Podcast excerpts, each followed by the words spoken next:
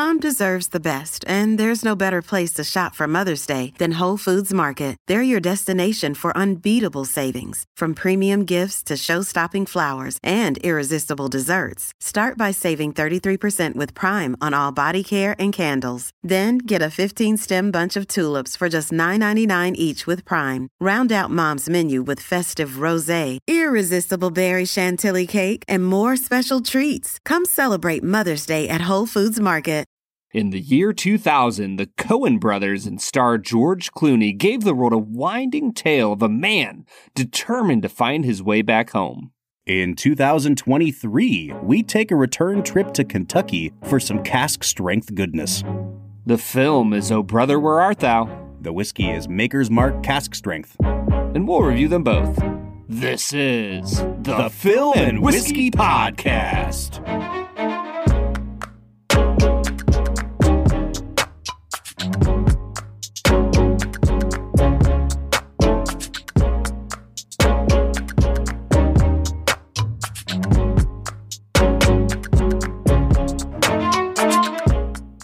Welcome to the Film and Whiskey Podcast, where each week we review a classic movie and a glass of whiskey. I'm Bob Book. I'm Brad G. And this week, Brad, we're kicking off three weeks of the Coen brothers, specifically three of their broad, kind of farcical comedies. When you pick a, a directing duo like the Coen brothers, it's kind of hard to narrow down. They have such a great filmography. I think this is our third Coen brothers film on the show. And so, because of that, we'd already knocked out Fargo and No Country for Old Men, and we were like, well, let's do some of the comedies. I'm really excited to get into these because if I'm being frank, I think the Coen comedies are the ones that I struggle the most to put into context. I don't know if that makes sense, but like with their dramas, they're very clear about what the message is. And with the comedies, it just always seems like they uh they're worshiping randomness and chaos and chance. And at the end of every one of these movies, just like at the end of every Shakespeare comedy, everybody gets married. At the end of every Coen comedy, somebody just like throws their hands up in the air and says like, "What was this all about?" And someone else is like, "I don't know." and then the movie ends. And I'm always like, I don't get it. Is the movie about the randomness? Is that the point? and and so yeah, I, I'm rambling at this point, but I'm excited to watch these three movies and try to figure out what it's all about, Brad. Yeah, I, I mean the ending of this movie, as as we get into spoiler territory very quickly here, it's it's just perfect. The way you know most adventures are like, hey, somebody gives you a quest, and you know in this case it's go get our wedding ring, and he goes and gets it, and you know endures this flood.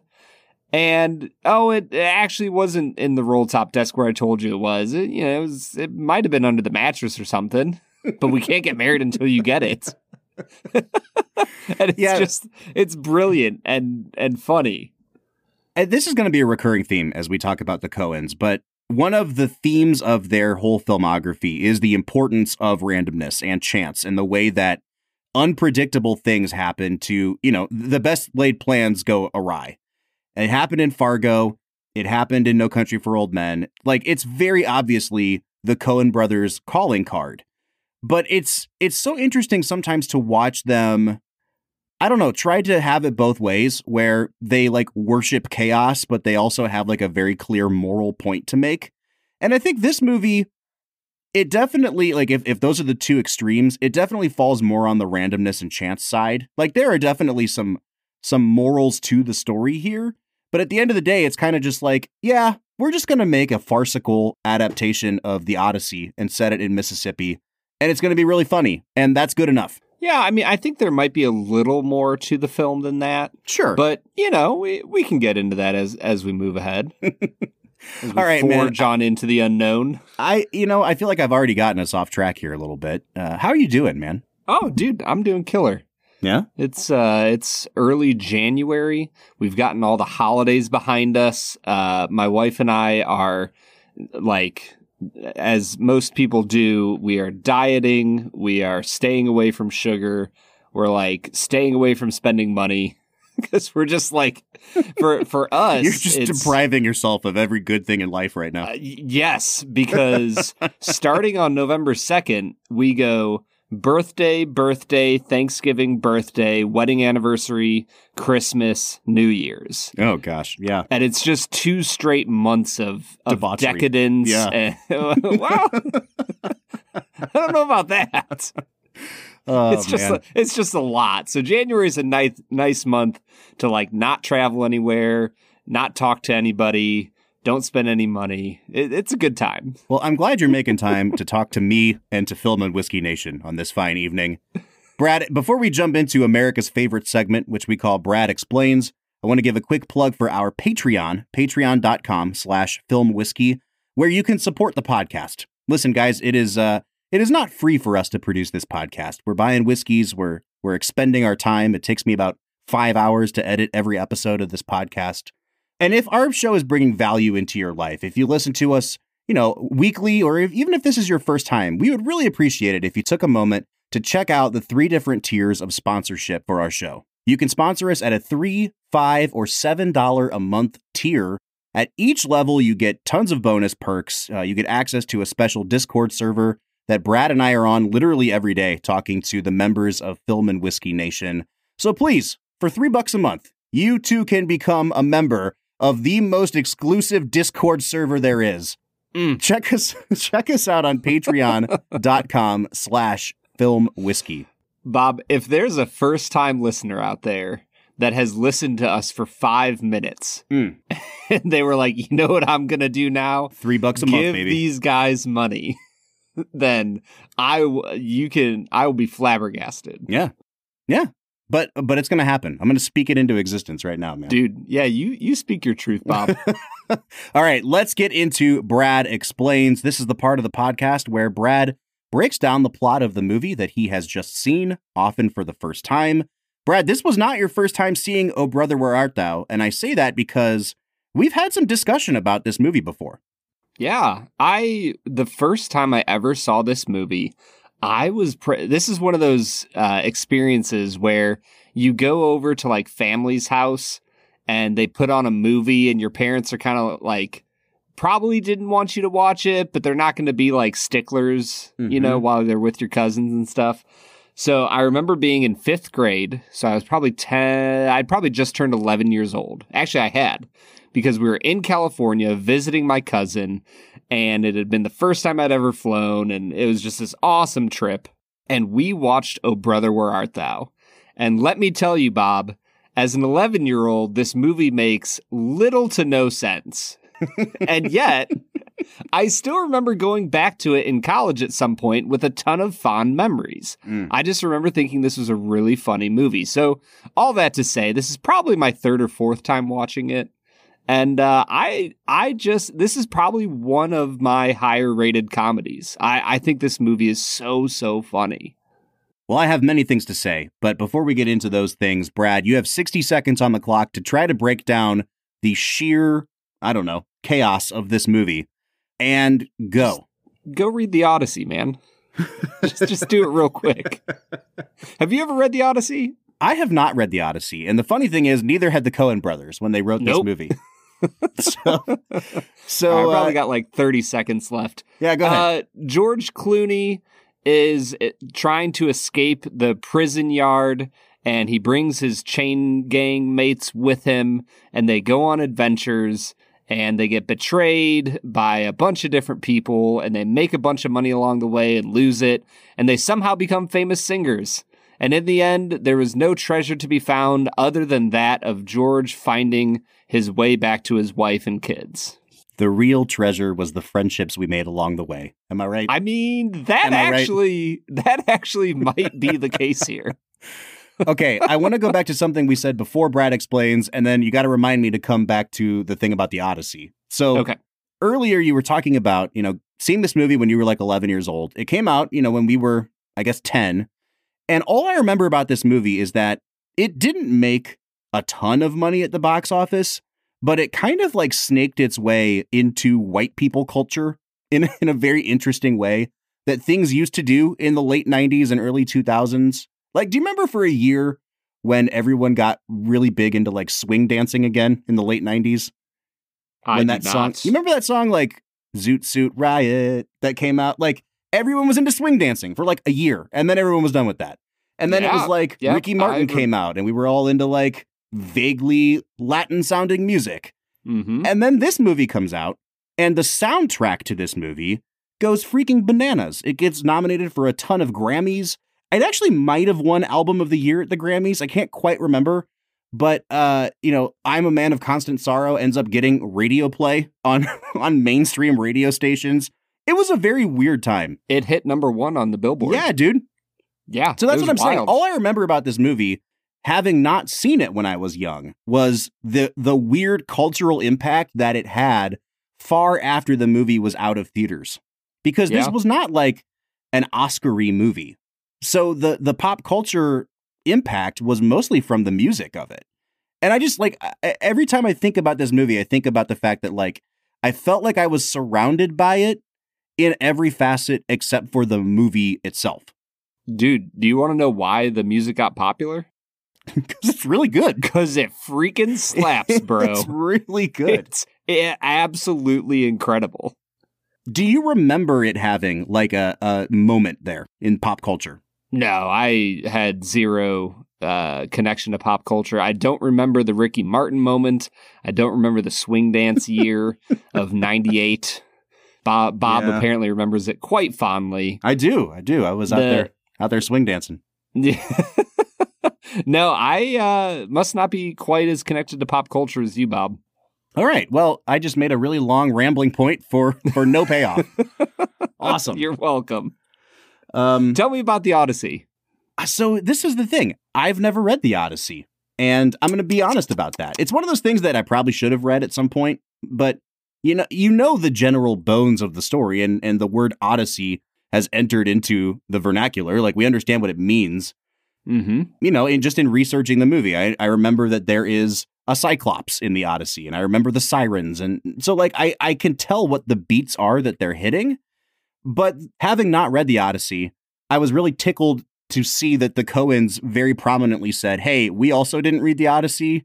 We just kind of figured like everyone knows this stuff, so we're just going to make a story based on that." And to the point where the only person on set that had read the Odyssey was the actor Tim Blake Nelson. So they were kind of just like bouncing ideas off him, like, "Hey, does this sound vaguely like the Odyssey?"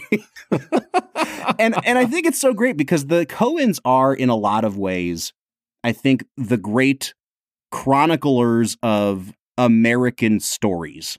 And I don't mean like quote unquote like the great American novel, but all of their stories seem like these American fables or fairy tales where the average person gets taught a moral lesson or there is some sort of like you know the the dim-witted person gets in over their head and it becomes a cautionary tale. Every single one of their movies deals with life in america in a really unique and and honest way and i think that it is hilarious that the american adaptation of the odyssey is quintessentially American in that the guys who are adapting it never read the Odyssey. Like, what could be more American than that?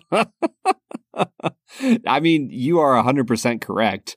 Uh, the Odyssey is a wonderful story, Bob, and you Hmm. should go read it sometime. okay. Cool. Yeah.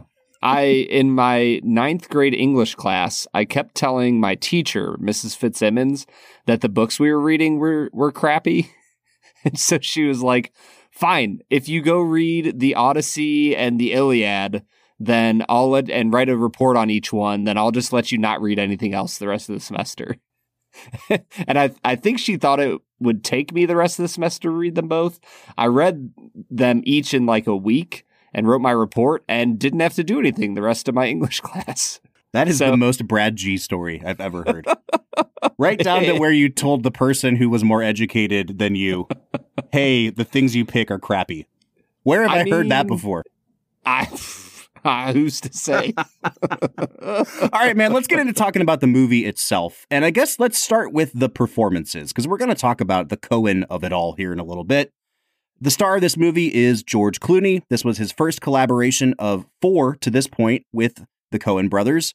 George Clooney, uh, one of the most charismatic and delightful screen presences of the last, I don't know, 40 years. Like he's Mhm. just when I when I watch a George Clooney movie now, I realize how far we've come or how far we've fallen, I guess, in the last 10, 12 years of cinema that like Yeah. we just don't have leading men anymore. Nope. No, like, like I, who could be in this movie today that, would That would have the be- sort of charisma of a George Clooney? Oh, I mean, uh, Chris Hemsworth. May no, not Hemsworth. Uh, who who's uh the main bad guy in the first Knives Out? Oh, Chris Evans. Evans. And he's you. too he's too pretty. And I mean George Clooney's pretty too, but he he makes Yeah. himself a buffoon. I don't Yeah, see Chris no. Evans making himself a buffoon. Yeah, I agree.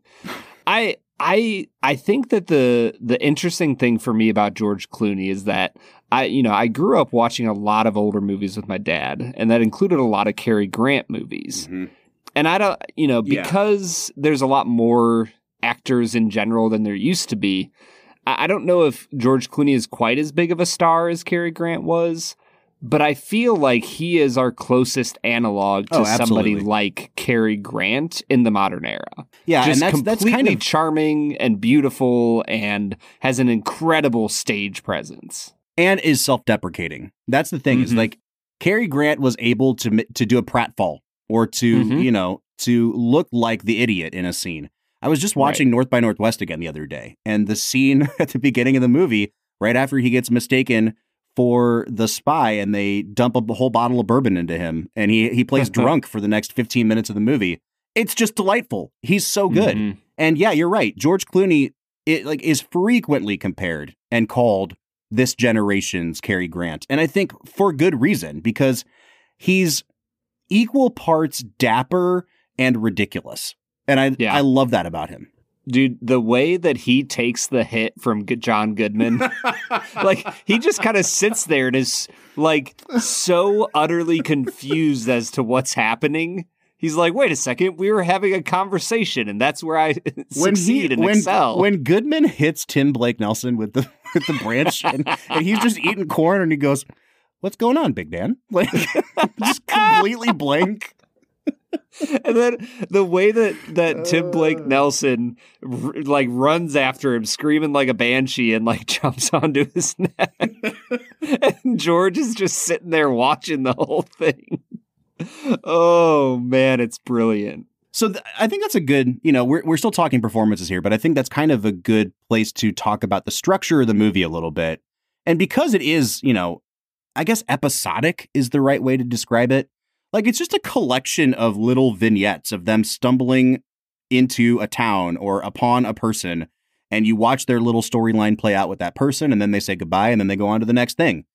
And this is something that the Coens will come back to time and time again. They do it, I guess, the most explicitly in their most recent movie, The Ballad of Buster Scruggs, which is just, I don't know how many, six or seven completely unconnected vignettes. Hmm. And and like you kind of get that here a little bit. And I think that's why that's why it's so hard for me to to feel like this movie has a point. And yet it provides so much great comic payoff because every scene or every vignette kind of builds to a punchline or some kind of ridiculous slapsticky moment. And in a lot of cases, you know, Clooney and or Tim Blake Nelson are the people that execute that. Yeah, Ti Tim Blake Nelson is just incredible in this movie. I, I think he might be my favorite performance. Hmm. He just has a way of being so incredibly sincere with every delivery that he has for every line that I just I love him. I, I think John Turturro also does a spectacular job, but I, I don't know. I guess if I just had to boil it down, Bob, I think that these three actors, Turturro, Clooney, and Nelson, are incredible together. Oh, absolutely. It's such a great pairing. I think this is only our second John Turturro movie after uh, Do the Right Thing, and which really sucks because he's such a great actor and he's been in so many good things. But it's so good to see him again here. And he's one of those actors that has such a distinct look to him that I don't think he gets enough credit for how differently he plays each role. Like, you're so used to being like, oh, it's John Turturro. He looks like that. He's like, you know, he's like a, a, a tall, stretched out Steve Buscemi. Like, You're just, you know what I mean? And he, and both Yeah. of those actors, I feel like, have so much nuance and depth to their performances, but because you know they just look like what they looked like in the last movie, you kind of forget how much nuance is there. And it's kind of the same thing with Tim Blake Nelson too. They're just really, really good actors, and yet the Coens play up the oddities of their physical appearance here, as they do in a lot of their movies. Yeah, that's something that uh, Haley said to me a few times. She's like, "Do you think that these people just know that they are not very attractive people?" Especially in the in the hogwallop scene where Turturro is there with his Yeah. cousin. Yep. And she's like, she she literally just said, she's like, "Do you think they just put out a casting call for like tall, skinny, ugly men?" and I was like, "Yeah, they probably did." Dude, your wife pulls absolutely no punches. Like, No. if she doesn't think someone's attractive, then like it is a fact that that person is ugly. Yeah, no, she is uh, a little bit ruthless. Truly. All right, so that's our main trio, and then there's a whole cast of supporting characters who I don't even know if I want to call them supporting characters because they're mostly like cameos. We've already mentioned one of them, and it is frequent uh, collaborator with the Coens, John Goodman. I think, Brad, this is our first ever John Goodman movie, which is even No. crazier to say. Because I don't think we've reviewed Monsters Inc. on this podcast yet. And so that was the only other one that. I could think of. John Goodman is a guy that every so often, you know, when I'm scrolling mindlessly on Twitter, that somebody just reminds the rest of the world John Goodman's never been up for an Oscar. John Goodman's never won an Oscar. He's one of our great living actors. And uh, this is this is no different. This is John Goodman playing ridiculous and playing intimidating, and it is just wonderful. I think he has one of the best voices in Hollywood. Mhm.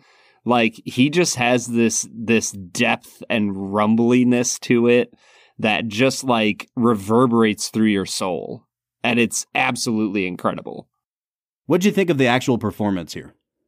I think he does a great job. I, I think that with the small role that they gave him, he really has a way of just drawing you in and sucking the camera away from Clooney. Hmm. And you know, and, and he says it from the start. He he basically tells him that he's a fast talker, that he sells Bibles, that you know he the the thing that I didn't understand. I was like, I don't know how often this would happen, but like the idea of somebody coming up to you and, and being like, "Hey, do you want to just take your lunch out and have a picnic with me?" Mm-hmm. It's, it seems like a strange type of thing, but in the Coen brothers world, why not? But no, I, I think I think Goodman is is really really wonderful in this. I, I just don't think they give him a ton to work with. Right.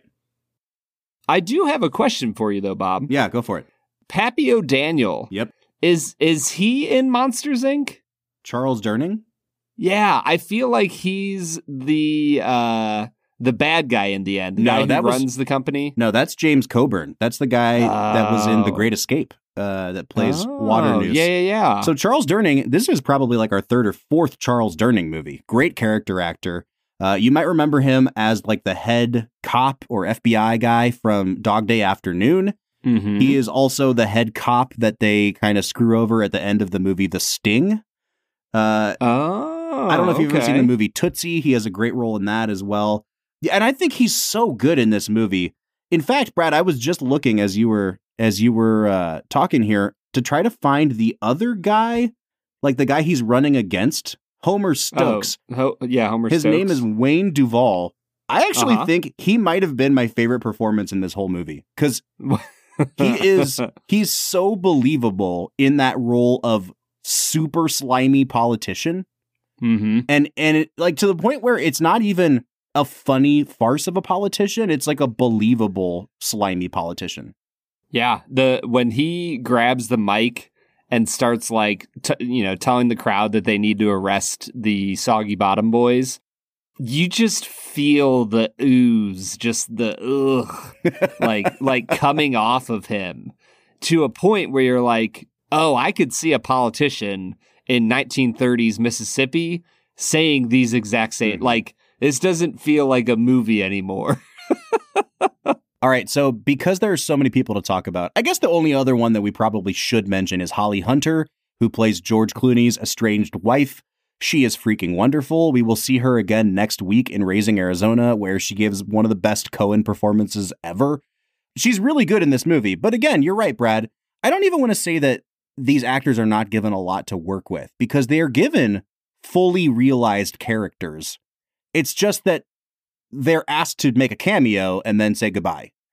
And Yeah. so like I actually think it like to the credit of the actors, they leave quite an impression, but they leave a 5-minute impression, if that makes Yeah. sense. No, 100%. I, I think that what the Coen brothers do best in this film is because they use this, uh, you know, almost a serialized vignette structure, they allow each section of the movie to shine for what it needs to be. And they give each actor in those sequences opportunities to really dig their teeth into the parts that they have. And then they move on Mhm. and you know, and they're totally fine. And I and I think that the Coen brothers just really masterfully weave their way through the story with all these different really phenomenal actors. If you had to pick like which vignette or which I don't know, um cameo, what part of the movie is the funniest subplot to you? Oh man, what's the funniest subplot? I don't know if it's necessarily a subplot, but the the, the way the Dapper Dan hairnet every time he wakes up goes, oh my hair. My hair. that that kills me. The way he says, uh. "Damn, we're in a tight spot." over and over. I- Over and Brad, those are literally two of my notes. Like I'm, I'm crossing them out now because I don't need to mention them anymore. But the whole They're scene in the so drugstore where he's, I don't want fop. Damn it, I'm Dapper Dan, man. It's it's so good. I I like I happen to like the the fragrance of my my thing. That's half the reason I use it. I think one of my favorite lines in the whole movie, and I guess subplots then, is when they get picked up by the bank robber and they're just driving down the road with them, and it's the day after Delmar and Pete have gotten saved and baptized, and and they're just like sitting next to a giant bag of money, and he's like, "Oh, I guess you guys aren't bad men," and he's like, "Well, we used to be bad men, but now we're saved." And he's like, "Oh, that's nice," and he like leans out the door and says, "Hey, give me that gun." and he's handing the gun out the window to him, and he goes, "What line of work are you in, George?" and then they just cut to a shot of him shooting a machine gun at the police officers that are tailing them. It made me laugh so hard. And I love Oh, that man. I love that the Coens when they're not being mean to their characters because I feel like there are a couple movies that they make where I I struggle with how mean they are to the characters hmm but this is not one of them. I feel like they have uh, lighthearted fun with how dim-witted these people are, but there are certain aspects of their personalities that they take really really seriously. And you know, we'll talk about that a little bit in the back half. But I think it's especially poignant the way that they really take Pete and Delmar's morals and convictions seriously, even if they Mhm. are the dim-witted ones. And they show that Clooney is the one who really has no beliefs and no convictions, and he's suffering the most because of it. And so I love that they balance out the sort of dim witted one liners with a real respect for and care for the people behind those lines. Yeah, I mean that when when Everett and Delmar, you know, finally reunite with Pete, who's you know back on the chain gang, and they free him and they bring him out, like the the remorse and anguish that John Turturro shows, you know, because his character has ratted on his friends. It it brings the entire movie together. It, it makes all of these journeys that they've been on feel authentic because he really hates the fact that he ratted out his friends. Mm-hmm. And I think that you're right that the Coens allow their actors to portray their characters in such a sincere and honest manner that the funny parts are funny because it's who they really are. And yet the serious parts are are serious and important because it really is these characters embodying the world that they're living in. All right, man. I think before we get too far down this rabbit trail of doing deep, deep analysis on this very silly movie, we should hit pause and let's drink some whiskey. Today we've got Maker's Mark cask strength in front of us. So, what do you say we dive into this, Brad? Let's get to it.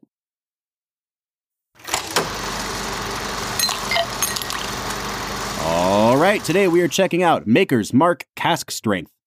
Brad, I think this is the third expression of Maker's Mark that we've had on this show. We we've done regular Makers, I think. I know we did Makers 46 with like one of our very first episodes ever. Yeah. I don't know if we've ever done regular makers. I know. Okay. Yeah, I remember doing 46, but that might be it. Huh. Well, okay, so maybe this is just the second expression of Makers that we've done now. it's been a long time, is what I'm saying. This Yeah. is probably the most popular wheated bourbon on the market. Now, it's not the most sought after. That would be Weller, obviously, or or Pappy. But this is, I would say, pound for pound, Brad, like, or dollar for dollar, the the most popular one. This stuff is always on store shelves. It's flying off the shelves. And Beam Suntory got themselves into uh, playing with the big boys here by releasing a cask strength version of this. It's an ongoing release, so this is not any sort of special release, but it does always kind of jump around in proof point. I think it's like somewhere between 108 and 114 all the time. Uh, the the barrel that we are sampling from today comes from our friends Bourbon and Stuff. They sent us this sample, gosh, Brad, a year and a half, two years ago now. We've Yeah, been sitting on it for a a long time. Uh, and this one clocks in at 110.9 proof. So, I mean, Mm. let's just say 111 at this point. Maker's cask strength carries a 70% corn, 16% wheat, 14% malted barley mash bill. Uh, it's non age stated, so we're going to guess that it's at least four years old. Brad, I have no more to say about this. You have drunk it. I have not. Let's get into trying it, man. Yeah, the the nose on this has a lot of caramel. It gets into those beautiful wheated notes of Mhm. like cherry cola, Yep. vanilla, and then for me, it it almost smelt like I took a handful of oats uh, out of like the the Quaker oats. I was gonna say tin, but it's it's a cardboard cylinder. Uh, it, it, it's it's like you took out a handful of oats and just shoved your nose in it. Yeah, this is real floral and really dusty. It's kind of what reminds me of like the what I used to call the Willet funk. Like it's just got that really it, it just seems like if you could seal up rose petals in a really dusty house. That's what this kind of reminds me of. It's not like musty. It doesn't smell dank or anything like that. But those those cherry notes are definitely there, Brad. And it's not like a jar of cherries and syrup. It's like a fresh, dark cherry. Really, really hmm. nice. Tons of wood on this too. I wouldn't necessarily even say that it gives off like an oaky scent. Maybe it's cherry wood. Who knows? I have no idea. But it's wood, it's cherry, it's really floral, and it's dusty. I like it a lot. I'm going to give it an eight and a half on the nose. Yeah, I give it a nine out of out of ten on the nose. Uh, as I got into the palate, the cherry cola continued throughout for me, but then I got some dark chocolate, almost like a, a raisiny feel, and then a little bit of caramel to mix in with all Mhm. that.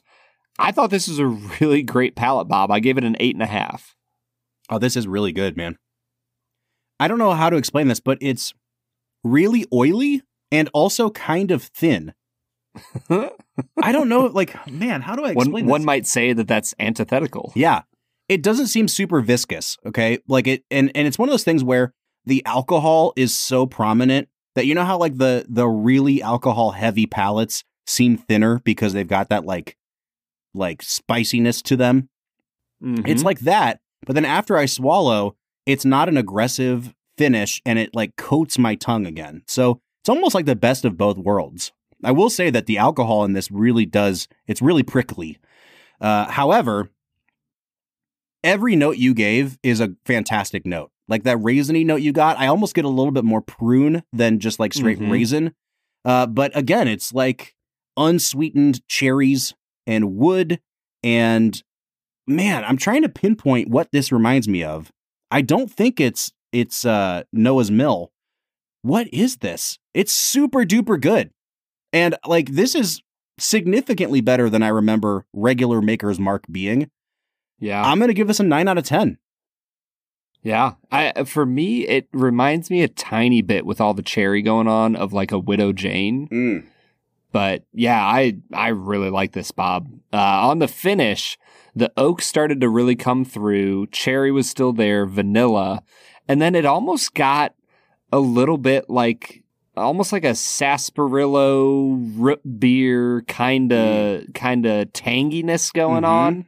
that I was a really big fan of, uh, and I stuck it at an eight and a half. That's a great note because it doesn't actually taste like root beer, but it tastes like what happens after you swallow a big gulp of root beer. It's it's Mhm. really wheaty and it's tangy. Tangy is a fantastic word for this. Like the oak doesn't turn bitter; it turns tangy, and there's like almost a wisp of smoke that comes out of it too on the finish. But mm-hmm. again, like it never turns bitter. And I think that's something that the last few whiskeys we've had over the last few weeks, I feel like the oak on the on both of those whiskeys, whatever they were, they turned bitter. This one doesn't turn bitter; it turns wheaty, and I really like that. I'm once again, I'm going to give this, oh gosh, an eight and a half out of ten. Yeah. On balance, I'm going to give it a 9 out of 10. I think this is really complex and flavorful throughout the entire experience, Bob. I, I am such a big fan of this. Yeah, man, I'm right there with you. I think I'm also going to give it a nine. I'm almost tempted to give it a nine and a half. This is really, really good, super consistent throughout. I would say that I would guess that this was higher than 110 if you just put it in front of me and didn't tell me the proof. It's a little bit aggressive with the alcohol, not harsh, but just really prominent. Like it leads with the alcohol. So if you're used to your high proof alcohols being more of a slow burn, this is not that. This is like a firecracker and I, I really like it. But I think I'm trying to give a, a bit of a disclaimer here. So it's not dinging anything for me, but I think I am just going to give it a nine out of 10 on the balance. Yeah, that 9 out of 10, that'll show them. Just, just a nine. Just a 9. Bob, this whiskey will set you back in the grand old state of Ohio $45. this is a fantastic value at $45. Yeah. Uh, I, I give it an 8 out of 10 on value. I can't really think of a lot of whiskeys that retail for less than 45 or at 45 that I think are better than this. Like this is Exactly. right in line with With Uh, a wild, Wild Turkey rare breed. Yep. Rare breed. That's the only other one that I, I mean, because even like Old Forester 1920, that's like $60 now. Yep. And this is at least as good as that is. And it's Yeah. $20 cheaper or $15 cheaper. Um, I'm going to give it a 9 out of 10. This is damn Yeah. good. Yeah, I'm 100% with you. 9 out of 10. Uh, I am coming out to a 44 out of 50, Robert. I am coming out to a 44 out of 50, Brad. Oh my gosh. It's pretty rare that we hit the exact same number. Yeah, this might be the third or fourth time. This is really freaking good. Yeah. Yeah. And I was this just is I I was just asking you off air. This isn't a single barrel, right? I know it's called cask strength, but it doesn't say single barrel. This is a this is a blend. I don't know how big the batches are, but that actually encourages me because if this was a single barrel, I mean, I would still obviously recommend buying and trying. But now that I know that it's a, it's a batched whiskey, like I assume Yeah. that this is kind of what the palate is going to be like, or the flavor profile is going to be like, pretty consistently. Yeah, Yep. Yeah. Dude, I'm 100% in on this. Go buy yourself some Maker's Mark cask strength, everybody. Yeah. 88 Like out of that- like- 100. One of our highest rated whiskeys of the season, Brad. Yeah, it, for a while. I would say this is, but here's the thing not only is it one of our highest rated whiskeys, I think it might be one of our highest rated and most readily available mm-hmm. whiskeys that isn't going to be overpriced. Like, you're not going to see this in a, you know, non controlled state for like $120. Right. And so I'm like, this seems like an easy pickup for anybody to keep on their shelf at all times. All right, man. We are in a really good spot after this whiskey. Let's get back into talking about Oh Brother, Where Art Thou? What do you say? Yeah, let's get to it, man. All right, everybody. That was Maker's Mark Cask Strength. A damn good whiskey. Very much so. yeah. I was, man. I was, I'm I'm I am was very really pleased good. right now. Yep. Yeah. Well, if you want to keep being pleased, you might not want to participate in our next segment Two Facts and a Falsehood. Two facts and a falsehood, where I had to bring in the world's leading expert on James Cameron to help me win last week. hey, you got it, though, man. I'm I, proud of you. I do what it takes, man. All right, everybody. This is the section of the podcast where I, Brad G, present you, Robert Book, with two facts and one falsehood.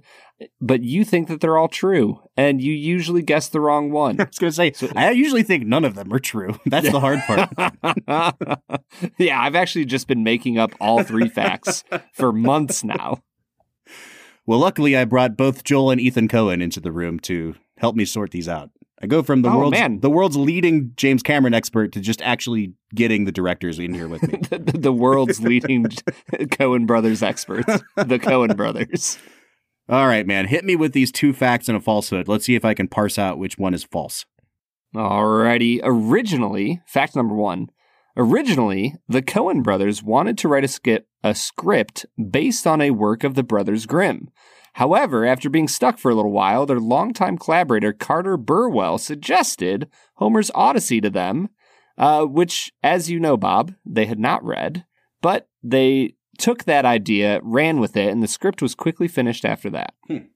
Fact number two J.K. Simmons auditioned for multiple parts, but backed out when one of the characters, or when the, the character that the Coens were leaning towards casting him as, was too similar to a racist character he played on the HBO show Oz. Fact number three Sheriff Cooley is a tribute to Boss Godfrey, played by Morgan Woodward, the sinister chain gang boss in Cool Hand Luke. Like Godfrey, Cooley's eyes are never seen, and his mirrored sunglasses reflect his surroundings, often fire. In Cool Hand Luke, Boss Godfrey is referred to as the Devil by several of the prisoners. Hmm. I'm going to go with three as a fact. Two sounds very plausible. I'm leaning towards one as the falsehood. And the only reason why is in researching this movie, it seemed like the idea to make this be the Odyssey came about more accidentally. Like they were trying to just plan a three buffoons escape a prison gang. And then it became like, hey, this is about their journey to go back home. Let's just make it be the Odyssey. And so when you talk about them trying to do a Brothers Grimm thing and then flipping to the Odyssey, the other thing there is that Carter Burwell, I believe, is the composer of a bunch of their films. He's the he's the musician, like he writes the music. Um, he is. So I don't know if they'd be going to him for advice on scripts. They might be, and I'm sure Carter Burwell is a very educated man. But number one is sticking out to me as probably the falsehood. I'm going to say one's the falsehood, Brad. And I, Bob? I- I- go ahead. you are correct. Hey, I did it! yeah. Nailed it, man. I'm so happy. we had a really good whiskey, and then I won. This is like it's a great day. the day to beat all days. What a can't- great start to the new year. I was Bob. to say, I can't remember the last time that we had a really good whiskey followed by a two facts and a falsehood win for me. Yeah, and that's it's probably been a while, Bob. This is the reason the Buckeyes lost. Oh, You know, I couldn't have all three things. It had to be. Yeah, Ugh. All right. yeah. All right, man. Let's get back into right, talking good ep- about. good episode. Yeah, right. Let's go be sad and drink more whiskey. Let's get back into talking about Oh Brother, Where Art Thou? Brad, we talked a little bit about some of the deeper themes that are going on here right before we went to break.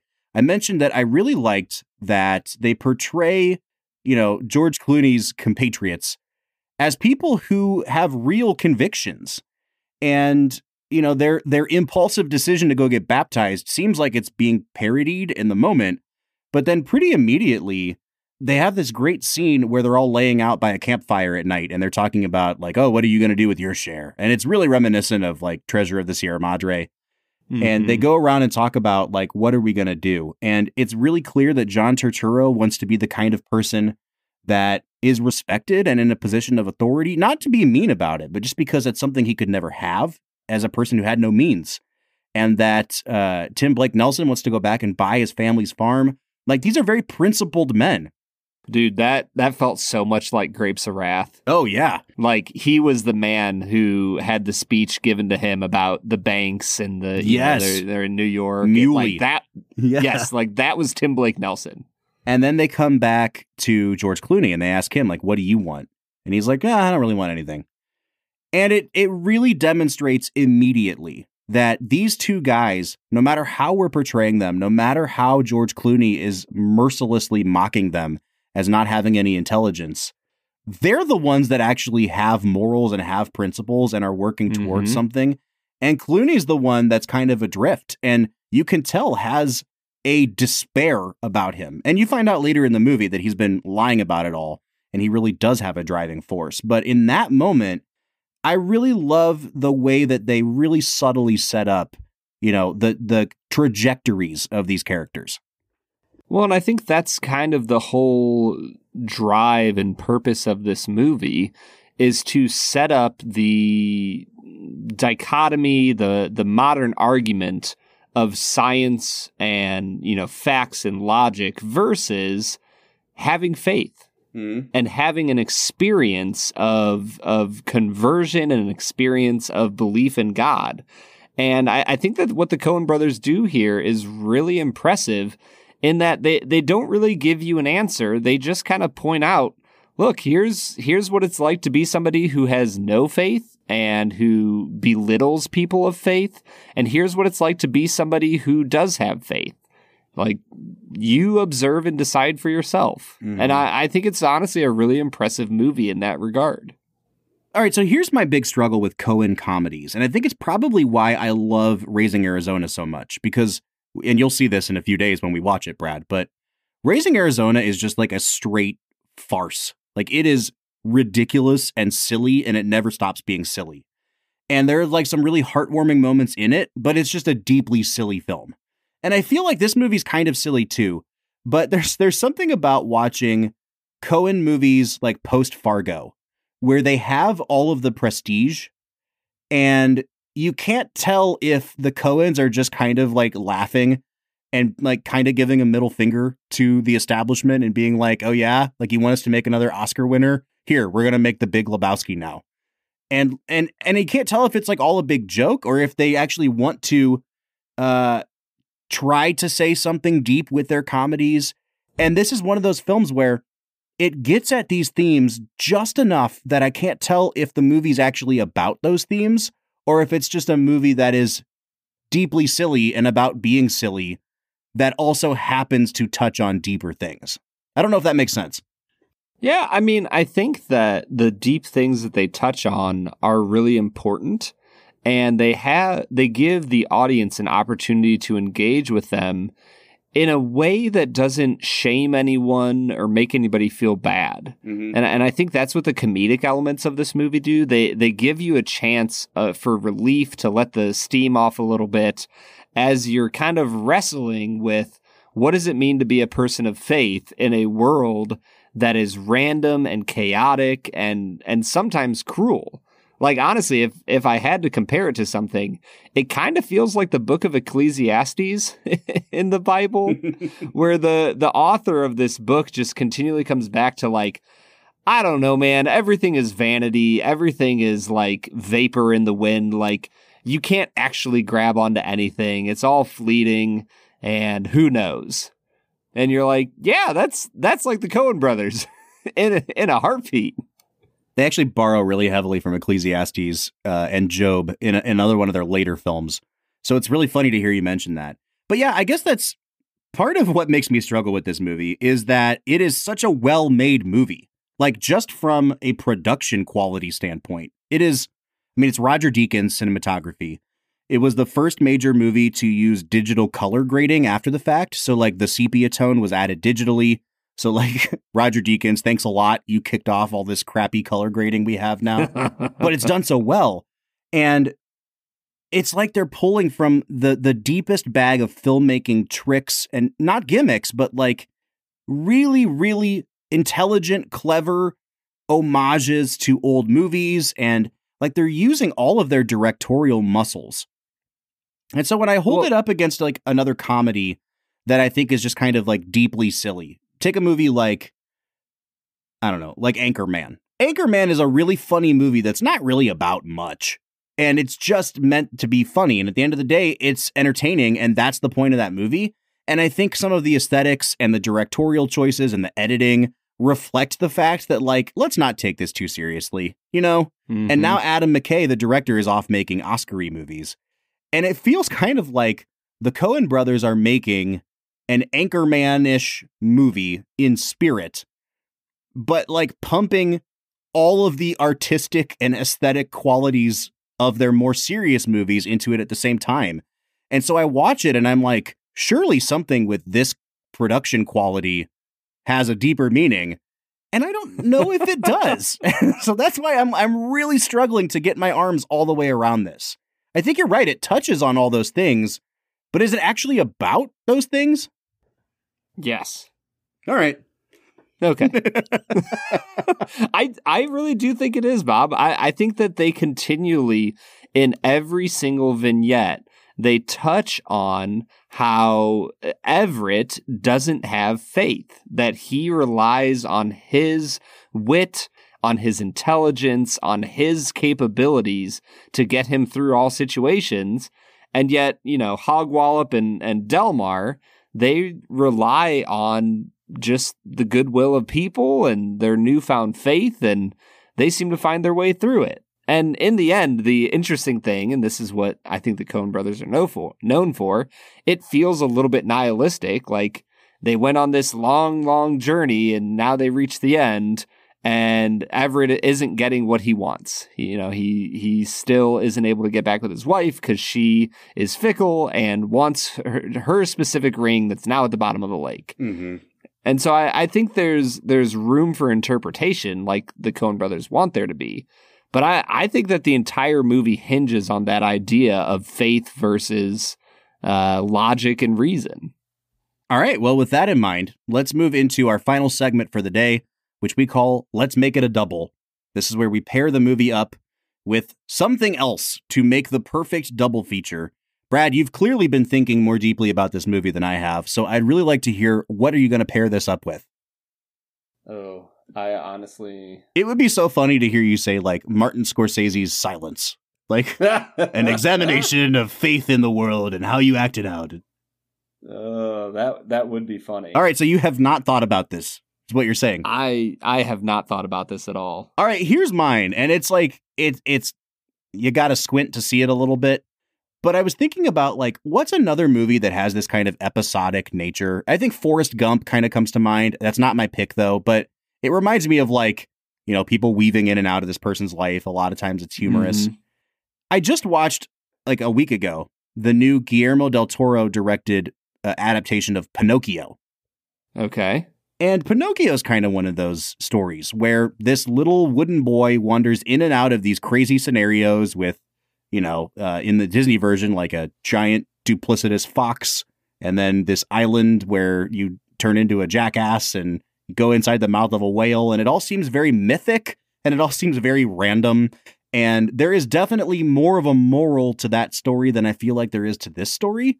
But I couldn't shake the feeling that the Disney version of Pinocchio, with all of the songs that are sung and the moral guides, uh, it just kind of reminded me a little bit of like, you know, Jiminy Cricket is leading this kid through life the way that, you know, Dante is getting led through hell and George Clooney is getting led through Mississippi. So I, I'm going to go with the Disney version of Pinocchio. I I'm in, man. I don't know if I'll ever watch it, but sure. You've never seen yeah. Pinocchio? Well, I've seen the old one. That's what I'm talking about. The old, like the old Jiminy Cricket, Wish oh, Upon a oh, Star, 1940 okay. Pinocchio. Yep. Yeah. All right. I'm in then. Yeah, Pinocchio. For my make it a double, I'm going to stick in a very similar era. I'm going to go with Office Space. I think you just paired something up with Office Space like five weeks ago. Did I? I don't you at least compared something to Office Space. I can't remember exactly, but okay. Anyway, well, go ahead. I'm sorry. To, we need to start keeping track of how many wins you have, and we need to start keeping track of our. let's make it a doubles, I guess. Yeah. All right. So let's hear why why why Office Space. Honestly, because I feel like Office Space has the level of nihilism and dark comedy that makes it feel like it could be directed by the Coen brothers. Mm. I, I, know that it's not directed by them. It's it's uh, Mike Judge, but that movie just feels dark and funny and has all sorts of similar one-liners and quick dialog mm-hmm. that Oh Brother Where Art Thou has. And I I think it'd be a good pairing. It would make for a really fun night. I think I would watch Office Space first though. Right before we sat down to record, I said to you, I don't think this is going to be one of our longer episodes. Like, I don't know if we'll go a full hour on this. and we're currently sitting right around 56 minutes. So, you know, this movie clearly had more to talk about than I thought it did, Brad. I remember when we first discussed this movie, this was one that you remembered from your childhood and that you had fond feelings for, even if it wasn't like, I love this movie. But you've always seemed surprised that I'm a bit cooler on it than you. And I don't dislike this movie. I really enjoy this movie. I just really struggle to find much there beneath the silliness. And that's not to say that you can't just have a silly movie. I love Monty Python. I love This is Spinal Tap. But I think they're not movie, allowed to look this good. yes. I think this movie straddles the line between like a movie with no point and a movie that's trying to have a really deep point. point, and so it doesn't do either one of those things super well. I think I enjoyed the hell out of it. I would give it like a seven and a half on the enjoyment scale. And I'm really struggling between seven and a half and an eight because the aesthetics, like there's a shot in this movie where they toss a newspaper into a fire and it burns off the Dude. first page of the newspaper so that mm-hmm. you can mm-hmm. see what's written on the second page of the newspaper. And I'm like, how the hell did they do that? How did that scene yeah. work? Dude, think about when they're they jump on the the little rail car mm-hmm. that's being, you know, pushed. And then the camera, you know, when they're done talking to him, the camera just like sits there, slowly pans up. Mm-hmm. You've got this beautiful, uh, almost Wes Anderson esque split, you know, right down the middle by yeah, the railroad yeah. track. Just a gorgeous shot to open the movie with. Yeah. It's a beautiful, I, like it's such a great film, Bob. And so then I'm like, all right, maybe this is an eight. It's sitting at a seven point seven on IMDb, and I actually think that's like the perfect score. If I could give this a, like a quarter point, it'd be like a seven point seven five. For the sake of argument, I will give it an eight. I just think that I enjoyed it less than an eight.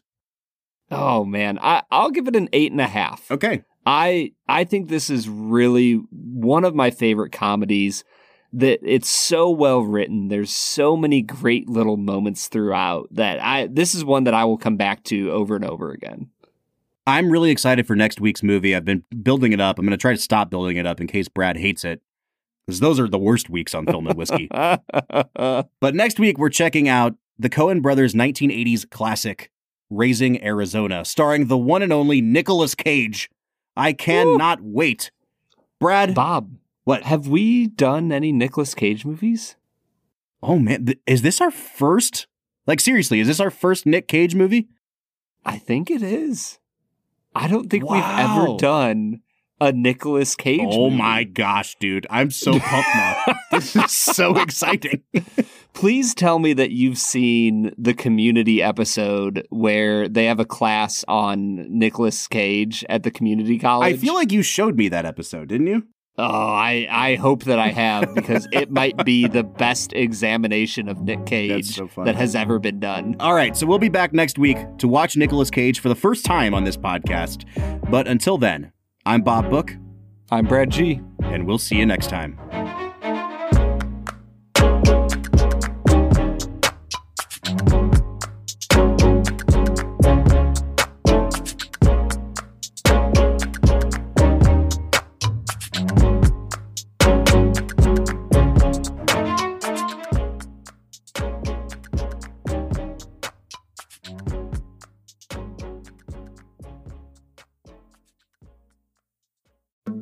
Whiskey Nation, do you ever think about awards? Of course you do. You drink whiskey and watch movies, which means that you know that nothing is validated until a group of random people say, hey, we love what you're doing. The awesome thing about Doc Swinson's whiskey is that it isn't just some group of schlubs that are giving them awards. They have been winning attention from some of the most important whiskey experts that you can imagine. They've been voted best distillery in Washington state by the New York International Spirits Competition. They've been voted the best independent bottler by the Ascot Awards, as well as the best finished bourbon from the Ascot Awards for their La Menta Exploratory Cask. Their exploratory cask series is where they release some of the most fascinating and adventurous experiments. If you're ever checking out Doc's lineup and see a white label, there's a really good chance that that's the only time you'll see that bottle, so make sure you snatch it up. Doc Swinson's has been offering just phenomenal finished and blended whiskeys for quite some time now. You can find them online at docswhiskey.com. That's D O C S whiskey.com.